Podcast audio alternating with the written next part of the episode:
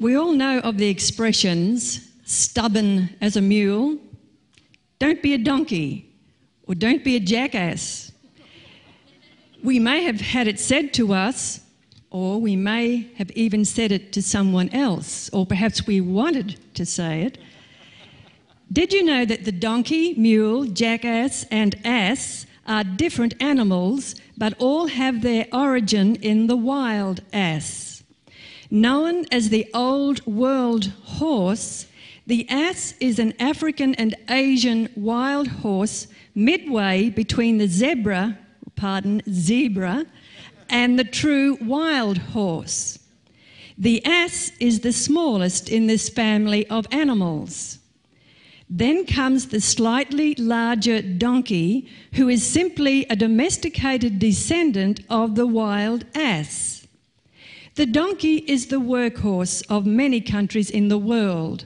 Once in Egypt, I saw a poor little donkey pulling a large dray full of hay, and on the top of the hay, there were four large men. A male donkey is referred to as a jackass while the female donkey is called a jenny. Mules are the offspring of a male donkey, jackass, and a female horse, a mare. We'll have an exam on that next week. While the donkey is considered to be a good working animal, to many people it is very insignificant. It's interesting to note, however, that donkeys are mentioned a number of times in the Bible. Let's look at two very notable ones. Number one is Balaam's donkey, whose story is written in Numbers 22. This remarkable story tells us that God used the donkey to save Balaam's life. Firstly, God opened the eyes of the donkey to allow him to see the angel of the Lord standing in the road when Balaam couldn't. Secondly, God then opened the mouth of the donkey and allowed him to speak to Balaam about the danger that lay ahead. If you've never read the story, please do in your own time. As I said, it's in Numbers 22. The most notable story of a donkey is found in Matthew 21. In Matthew 21, God chose a humble donkey for one of the greatest privileges ever given. The donkey was chosen to carry the King of Kings on his triumphal entry into Jerusalem. As the donkey heard the people shouting, Hosanna, blessed is he that comes in the name of the Lord, his little heart almost burst with joy as he realized it was the Messiah riding on his back. The lessons I get from these two stories are number one, no one is small in God's sight. And number two, no one's work is insignificant. Anything and everything that God gives us to do is very, very important.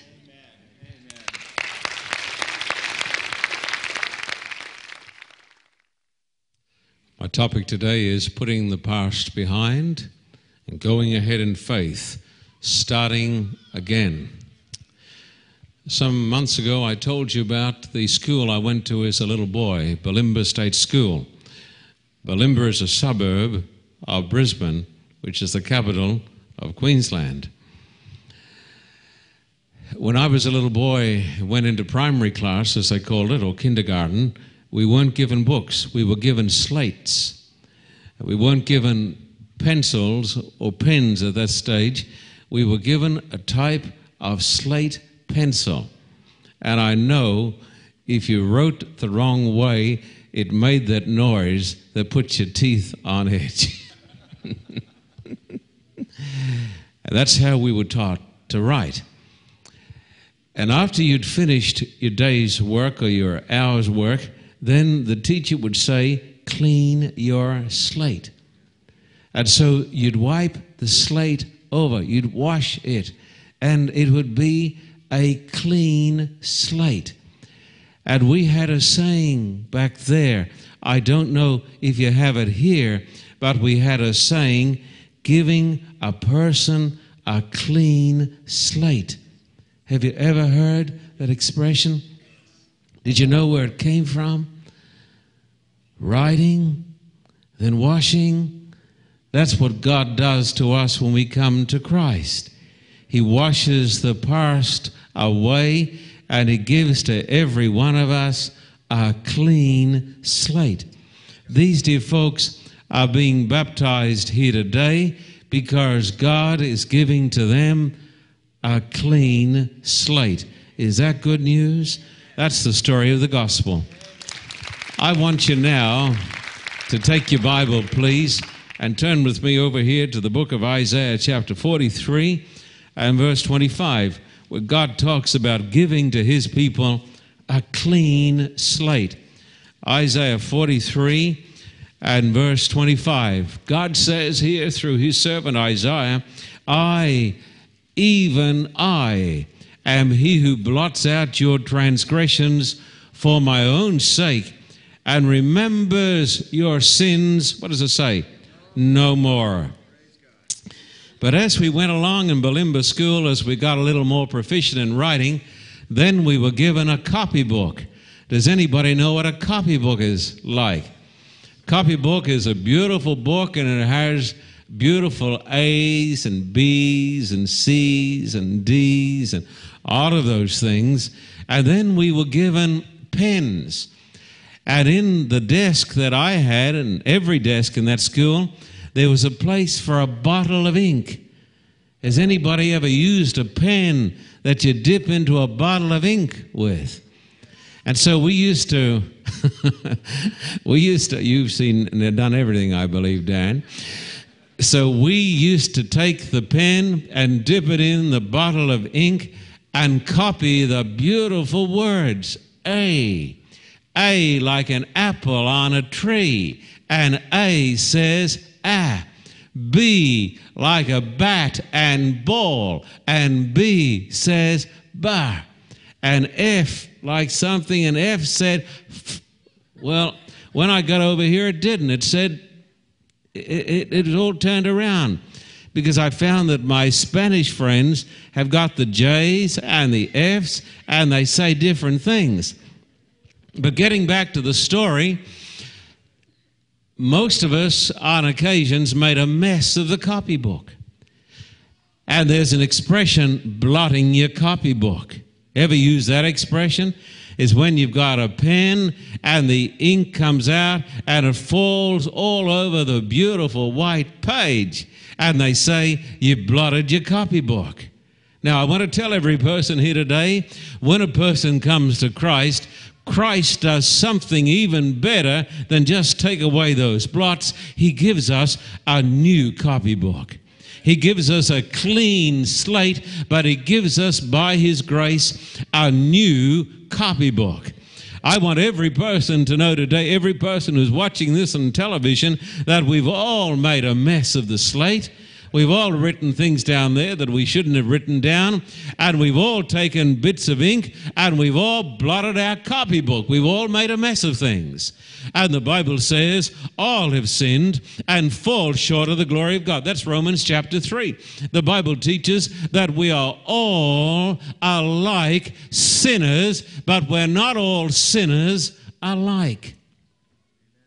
We're all alike sinners, but we're not all sinners alike. Some of us have our specialties, you see. But, and some of those specialties are more conspicuous than other sins. But the Bible says we've all sinned and we all fall short of the glory of God. And the Bible tells me the good news that when I come to Christ, Christ cleans the slate. He gives us a new state he gives us a new opportunity. He gives us a new beginning, and He gives us a new copybook. That's the good news.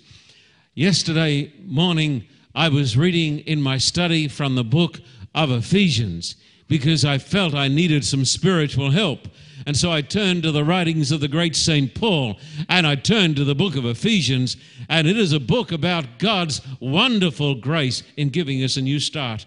I want you to take your Bible and turn over here to the book of Ephesians, which is just full of the grace of God. And I want you, please, to turn to the text. It's very important when you come to my church to get into the habit of turning to the text. Ephesians chapter 1 and verse 2. And I can remember the good old days when I went along to church as a little boy on the Sabbath day, that every person who went to church carried his Bible. When you got on the bus, you had your Bible under your arm. That's the sword of the Spirit. And a good soldier doesn't go outside without his sword, you see. And this is the sword of the Spirit. And I urge every person here in this church to bring your Bible to church and to read your Bible every day. Okay? Now look at these texts Ephesians chapter 1 and verse 2. Paul starts by saying, Grace and peace. You don't get peace until you get grace. And then verse 6 to the praise. What does he say? What are the words? Give them to me. To the to the praise of what? To the praise of what sort of grace? To the praise of his glorious grace. Now we sing about amazing grace, but the Bible talks about glorious grace. And then you come down a little bit further and you come to verse 7. It says, In him we have redemption through his blood. That means God gives you a clean slate. In him we have redemption through his blood, the forgiveness of sins in accordance with, what does it say? The riches of God's grace that He lavished on us with all wisdom and understanding. So the Bible talks about the riches of His grace. The Bible talks about the glorious grace of God, and every person in this church today needs the grace of God because we have all blotted the copybook and because we've all messed up the slate. But the good news is if you come to Christ in sincere faith and give your life to Christ, God will give you a new beginning. He'll give you a clean slate. Would you notice Ephesians chapter 2 and verses 1 and onwards? What a great book this is. As for you, you were dead in your transgressions and sins, in which you used to live when you followed the ways of the world and the ruler of the kingdom of the air, the spirit who is now at work in those who are disobedient.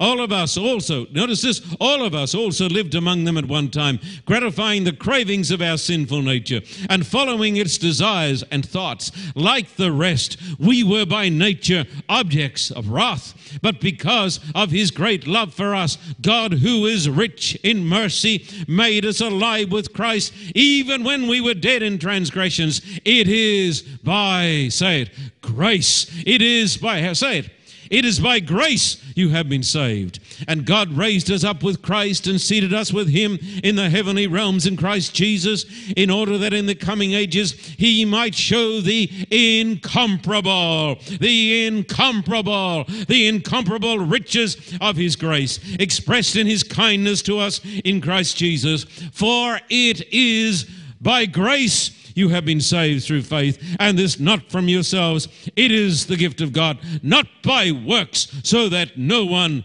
can boast. We're saved by the blood of Jesus and we're saved by the grace of God because the grace of God gives us a new beginning. The grace of God gives us a new copybook. In fact, the grace of God gives us a clean slate. Years and years ago, almost 200 years ago. Napoleon Bonaparte was storming across Europe. Nobody could stand against him until he met the Englishman Wellington at the Battle of Waterloo. And there's a saying too, he met his Waterloo. That means he was beaten. And when he went Welling, when he met Wellington, he had met more than his match. And after the battle, he got, and you know, on the map, England was shown as a little red island, a red island. And Napoleon, in disgust, stood with his generals and looked at the map of Europe that had been given into his hands. He had conquered all of Europe except Britain. And he looked at Britain, and in disgust and anger, he said, But for that one red spot, I would have conquered the whole world. And 2,000 years ago, after Calvary, Satan got with his generals, the leaders of the evil angels. And Satan pointed to a little spot over there in Palestine that is called Calvary. And he said in disgust and anger, But for that one red spot, I would have conquered the whole wide world. The Bible tells me that the grace of God is demonstrated as never before at the cross of our Lord Jesus Christ. And the Bible tells me that because of the blood of the Lord Jesus Christ, I can be given a clean slate. I can be given a new opportunity. I tell you, my friend, when you and I come to Him, and why is it that we're so slow to come to Him? But when we come to Him, He gives us a new beginning. And baptism represents God's grace in giving us a start again, a new start. You may say to me today, Pastor Carter, I have been baptized. But I'm not talking about whether you've been baptized. I'm asking, have you come to know Christ? People can be baptized in some churches and they know nothing about the grace of God. And if you were baptized without a knowledge of the grace of God, and if your sins were not washed away, then as far as God is concerned, you haven't been baptized. The Bible tells me that I need to come to Christ and I need to experience in my own soul God's astounding, amazing, glorious grace. Would you notice uh, Romans chapter 6? This is a book on the on the grace of God.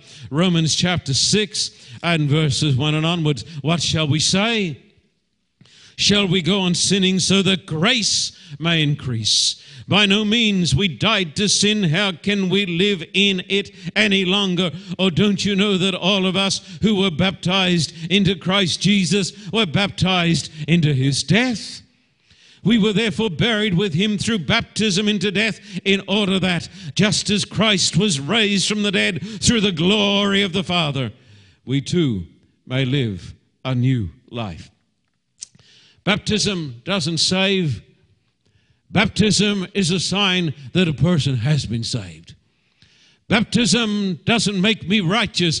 Baptism is the sign that a sinner has come home and that God is giving him a clean slate, a new opportunity, a fresh beginning. For those who are visitors to our church or new members, let me tell you a great story. The story of John Newton, who was born 1725 in the city of London. His father was a sea captain, his mother was a dissenter. You know what a dissenter is?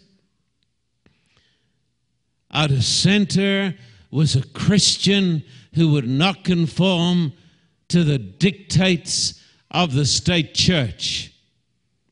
And so, and in those days, the church in England was the Church of England. It was the state church. And she was a dissenter. She was, by the grace of God, a nonconformist for Jesus. I want to be a dissenter for Jesus, don't you? She was a godly woman.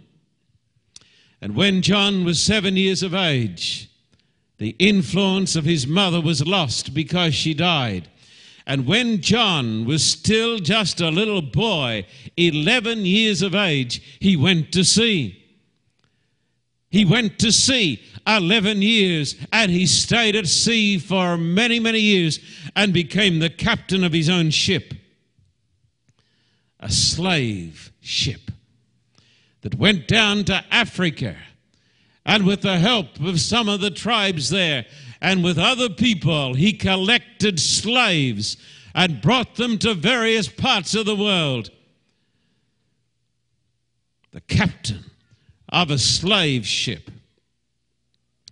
But then he came on hard times himself because of his profligate lifestyle. He lost everything. He lost being the captain of his ship and the master of his own fate. And he became a slave of slaves. Here was this man who'd been the captain of a ship, an Englishman, and now he was a slave of slaves. He went down about as low as he could go. But he had a wife who prayed for him. And she was a dedicated Christian like his mother. He got himself into a ter- terrible fix in the year 1748. He was on a boat, and the boat appeared to be about to founder and go down. But he was saved. And through the influence of his father, he was saved from his bondage and he was taken back to England. And the Spirit of God was talking to his heart, even though he still believed in slavery, even though he was a profligate.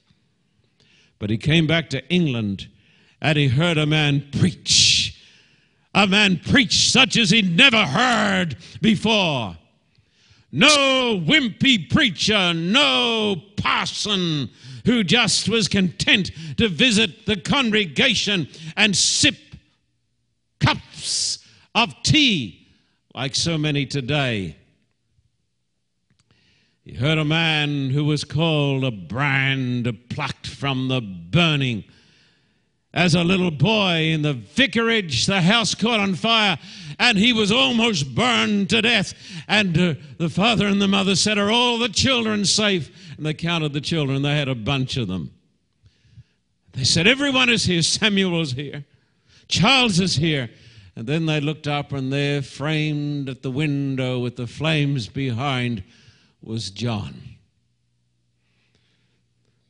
And the people came and they stood at the base of the window and they said, Jump. And he was too afraid to jump. So men stood on each other's shoulders.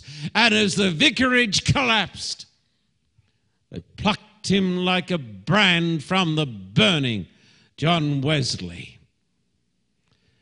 And when Newton got back from England, he heard a man upon whom rested the Spirit of God. He had the divine anointing. He was not a party man, he was not a committee man, he was a man of God.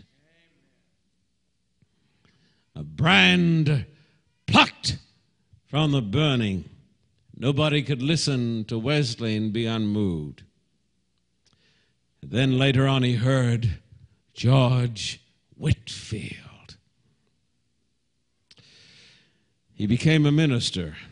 In 1764, he was ordained. He became a preacher of the gospel and a writer of hymns. His dying words were, my memory is nearly gone. But I remember two things that I am a great sinner and that Jesus Christ is a great Savior. I want to tell you, if you don't know that, you're not saved. The biggest curse in the church is Pharisaism and legalism. You cannot say that any of the saints have that disease. They don't. Because you can't be a saint and be a Pharisee. He said, My memory is nearly gone. I remember two things that I am a great sinner and Jesus is a great Savior. On his tomb were the words written John Newton Clerk, once an infidel and a libertine, a servant of slaves in Africa, was by the rich mercy of our Lord and Savior Jesus Christ preserved, restored, pardoned, and appointed to preach the faith he had long labored to destroy. He wrote a hymn that perhaps you've heard. Amazing grace. How sweet the sound that saved a wretch like me. I once was lost, but now am found. I was blind, but now I see. When we've been there 10,000 years, bright shining as the sun, we've no less days to sing his praise than when we first began.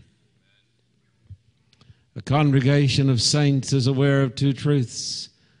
We are great sinners, but he is a great Savior.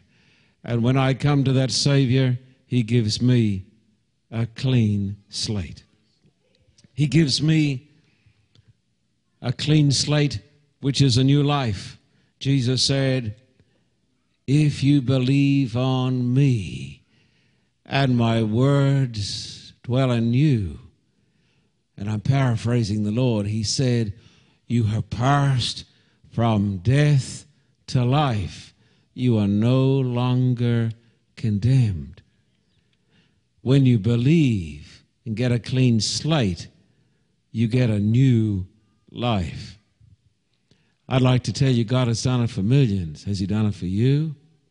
Or you say, I'm the elder of the church. I don't care what you are. God doesn't either.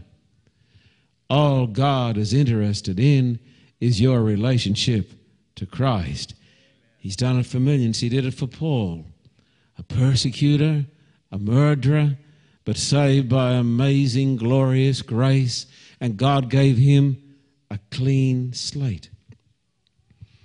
When a person comes to Christ, he gives that person a new power. A new power. Would you take your Bible? Come over here to Ephesians again, please. Ephesians chapter 1 and verse 18 and 19. Ephesians 1 18 and 19. I pray also that the eyes of your heart may be enlightened, in order that you may know the hope to which He has called you, the riches of His glorious inheritance in the saints, and His, notice the words, incomparable, great power for us who believe. That power is like the working of his mighty strength, which he exerted in Christ when he raised him from the dead. I was reading through a motoring magazine the other day because I'm a little interested in trucks and cars. and it said there if you got an old truck, and as some of you know, until very recently, I owned a 1973 Chevy with a 350 inch engine, a black truck with mag wheels. and I was reading through this magazine. It said, If you got an old truck, I said, That's me. If it doesn't have enough power, I said, That's me. It said, Don't get rid of it. Don't get rid of it. Get it supercharged said, We can take your old truck and we can make it run better than any new Chevy. I want to tell you, when God takes a man or a woman, he says, I'm going to supercharge you. I'm going to give you a new power because I'm going to keep you. I'm not going to destroy you, but I'm going to give you a new power. When I come to Christ, He gives me lots of new things. He gives me a new love. As I'm talking today, NATO, led by the United States and Britain, are bombing the Serbians because of their unspeakable atrocities. But if you understand, that's where the First World War started. You know that, don't you? because of a hatred that goes back not a few years, it goes back hundreds and hundreds of years. Hatred between the Serbs, they're Orthodox, and the Croatians, they're Roman Catholics, the Albanians. And then down south, you have the, the Greeks and the Turks ready to get into it. Then you go to Northern Ireland, where the Protestants and the Catholics hate each other for the love of God. And you go to Africa, where black race is pitted against black race, and they're killing each other by the millions. What is the solution to this awful hate? It is the love of God. The love of God. When a person knows Christ, he gets a new slate, he gets a new love, and he gets a new hope. The Bible says it's a lively hope. It is the blessed hope. It is the hope that the Lord is going to come. This week, a young man said to me, I can't really understand the purpose of living. Can't understand it all. A lot of things I don't understand, but I do know that Jesus is going to come and mysteries are going to be made plain. I have a blessed hope. When a person gets this new slate, my dear friends, listen carefully to this. Old time church members. When a person comes to Christ, he gets a new joy.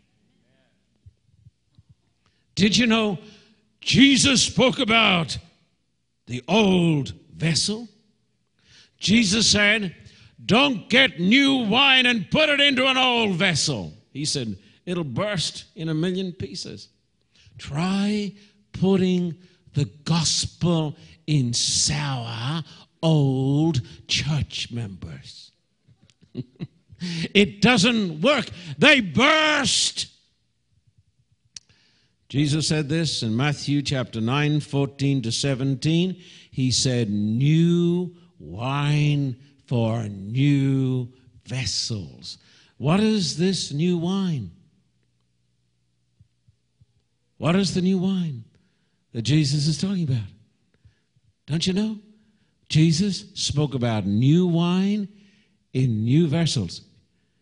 Should you look at the text? Please look at the text. Matthew 9, 14 and onwards. Matthew chapter 9 and uh, verse 14 and uh, onwards. Matthew chapter 9 and uh, verse 14 and onwards. Then John's disciples came and asked him, How is it that we and the Pharisees fast, but your disciples do not fast? Jesus answered, How can the guests of the bridegroom mourn when he is with them? The time will come when the bridegroom will be taken from them. Then they will fast. No one sews a patch of unshrunk cloth on an old garment, for the patch will pull away from the garment, making the tear worse. Neither do men pour new wine into old wineskins. If they do, the skins will burst, the wine will run out, and the wineskins will be ruined. No, they pour new wine into new wineskins, and both are preserved. What was Jesus talking about? Jesus was getting criticized because his believers were not mourning.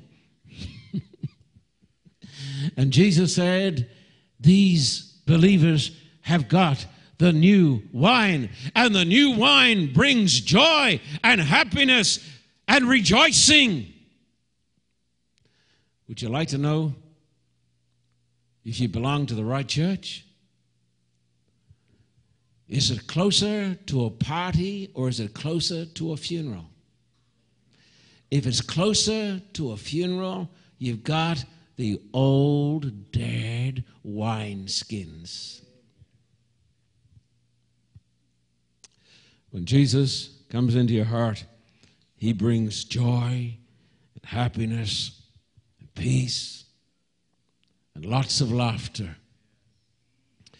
When we go to Russia, the people are somewhat astonished for a while at our music. You know why?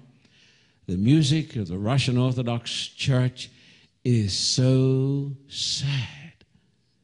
When you listen to it, you feel like crying. And the Russian people look so sad. So, you know what I say to our musicians? Let's have joy. I say to Boris Belko, strike it higher, strike it higher, let the trumpet sound forth. I say to Dr. Rittenhouse, Dr. Rittenhouse, let us have something glad out of that orchestra. We're not here at a funeral, we're at the gospel party. People say, but that's not how it is in my church. You're in the wrong church. you say, Are you dogmatic? Absolutely. Church worship ought to be joyful, upbeat, and glad with hallelujahs and praise God and smiles on faces. You say, but this is not what I was taught in church. No, but it's what I was taught in the Bible. You see? So when you come to Jesus, there's a big turn around. You get a clean slate. You get a new copybook. You get a new life and a new power and a new joy. And baptism is the sign of the new slate and the new copybook and the amazing grace of God. I want you to bow your heads. We're going to pray.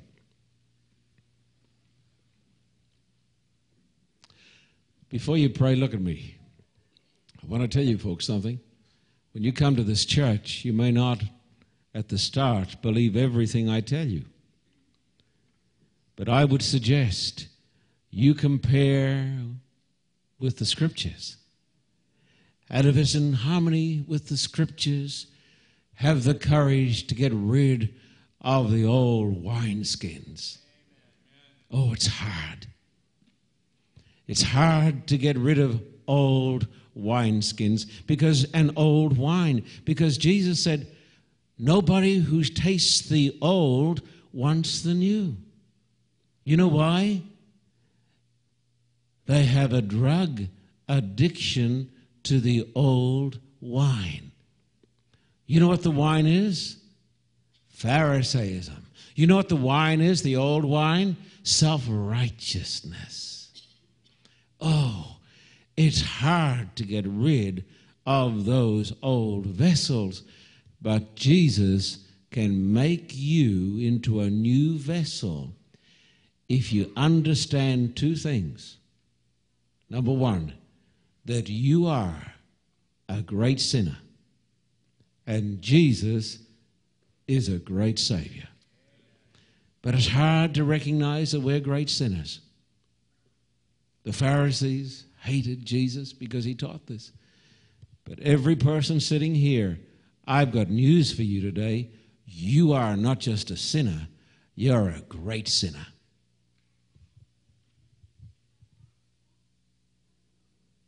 But I've got some other news. Jesus is a great Savior.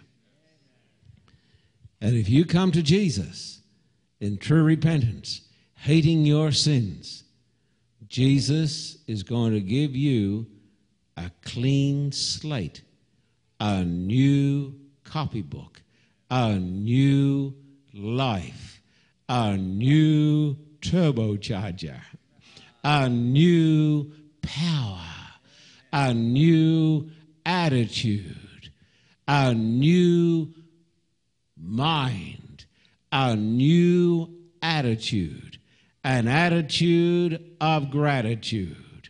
And then he's going to give you a new joy as you drink the new wine.